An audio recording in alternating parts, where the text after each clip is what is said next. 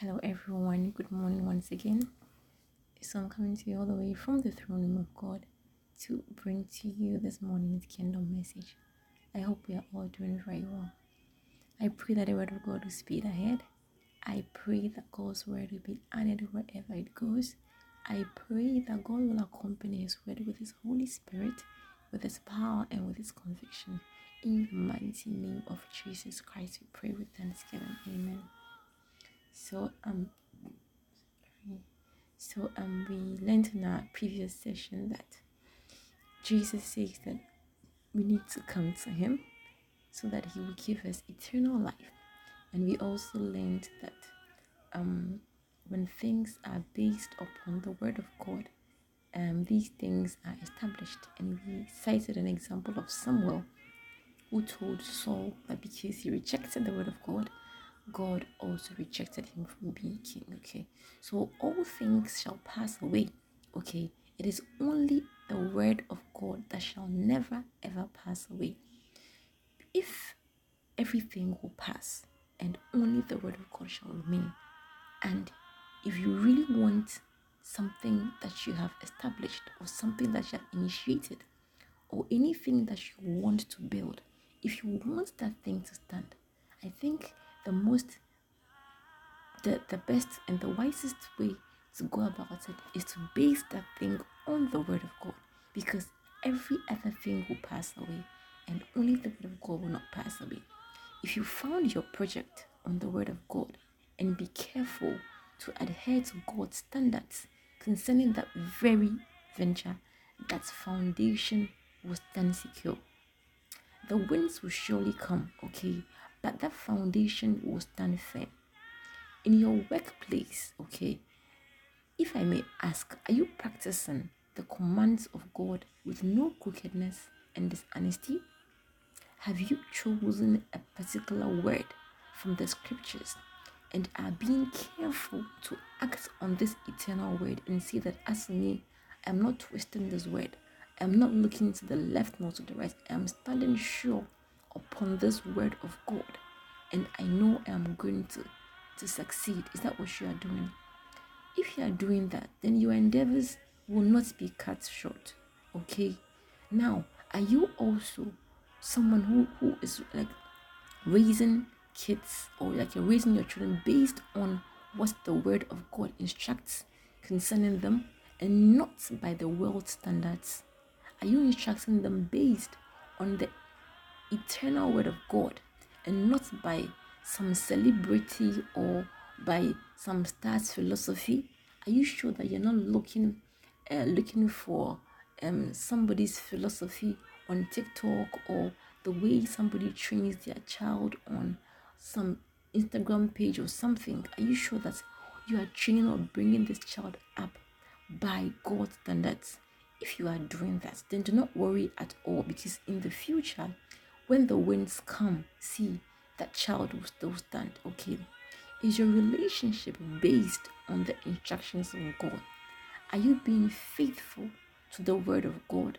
And are you acting yourself in the fear of the Lord to strictly hold fast to to like to his teachings concerning your relationship? If you are doing so, it will stand the test of time. Do you get it? You see, when men's desires are apart from what the Son of Man shall give, then the Son, whom like um, when men's desires like sorry are, are, are apart from what the Son of Man shall give, I'm talking about the Son of Man whom God the Father has sealed. You get it? Then that person will only pass away shortly with whatever gains he has acquired. You understand? If if something is not founded upon the word of God, that thing will surely cease to have an eternal tenor. Okay, like hmm, unfortunately, okay, Jesus was not um he, he like he was not one who concerned himself with things of the flesh. Jesus was one who gave attention to pleasing the Father, that is doing things of eternal value. Jesus was more of living an eternal life.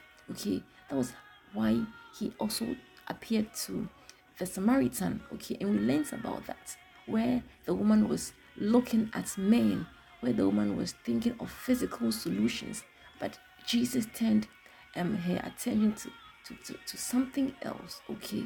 So that is it. Jesus is someone who concerned himself with things of eternal value. Now, when the people asked him, okay, what they could do so that they could also work the works of God, that is, they could also do the miracles that Jesus did. Jesus told them that they should only, um, that that's the only way, the, the, the only way or the only thing the Father expected from them was to believe in the one whom the Father had sent. That's in verse 29. Now in verse 30, they then asked Jesus to give them a sign that indeed he was the chosen one, that he was the one whom the Father had sealed. Because Moses, whom they believed in, okay, Moses gave them a sign. Okay, Moses gave their ancestors bread from heaven to eat. You see, they were all about the physical. They were like, see, Moses actually gave our ancestors food to eat. He gave them bread to eat, physical bread.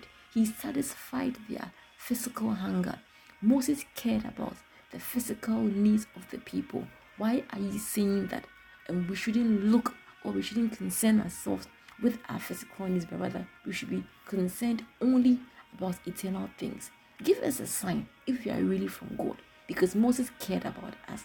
Moses Moses satisfied um, our, our physical needs. Okay. But then Jesus told them something. He was like, See, it wasn't Moses who gave your fathers the bread, but it was the Father above, that is my Father, who gave them the true bread from heaven. Now, there's something I would want us all to take note of. Jesus was like, The bread, okay, the bread of God is He which cometh down from heaven and giveth life unto the world. Please are you guessing where I'm going? Jesus told them that number one, Jesus was like, it wasn't Moses who gave your fathers the bread. Two, it was the Father in heaven who gave them. He didn't see their bread. He was like, who gave them true bread from heaven? He gave them true bread from heaven. Now see, and now Jesus is saying in verse 33 that for the bread of God, which is the true bread of heaven, is He which cometh down from heaven and giveth life unto the world. Now, Jesus is telling them that as the ancestors roamed the wilderness, he, Jesus, was the one the Israelites fed on. He's telling them that they fed on the true bread of life.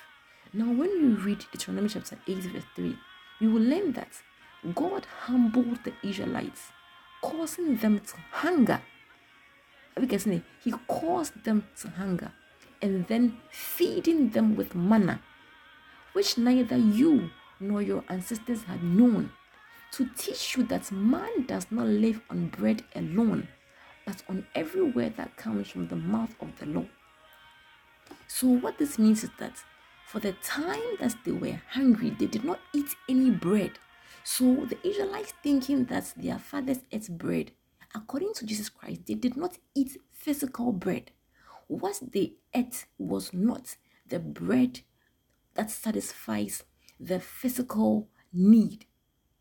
Jesus, Jesus is telling them that they it was Jesus is telling them that what they ate was not physical bread, but it was true bread from heaven, and that they were see it says that um it says here that um causing you to hunger and then feeding you with manna which neither you nor ancestors had known, to teach you that man does not live on bread alone. So it means that during that period that God caused them to be hungry, they were not feeding on bread. They were hungry, not feeding on bread, but they were feeding on every word that comes from the mouth of the Lord. So they were feeding on the word of God. They were feeding on the true bread of heaven, which is the word of God. Now, wait, let's get this. In verse 4, it says, Your clothes did not wear out, and your feet did not swell during these 40 years. Now, time is not on our side. I would have to end it, and it pains me so much that I can't continue today. But in our next session, please join me so that we finish this for you to really understand what Jesus was trying to say to the Israelites. I pray you have a very, very lovely day. Stay blessed and be blessed in Jesus' mighty name. Amen.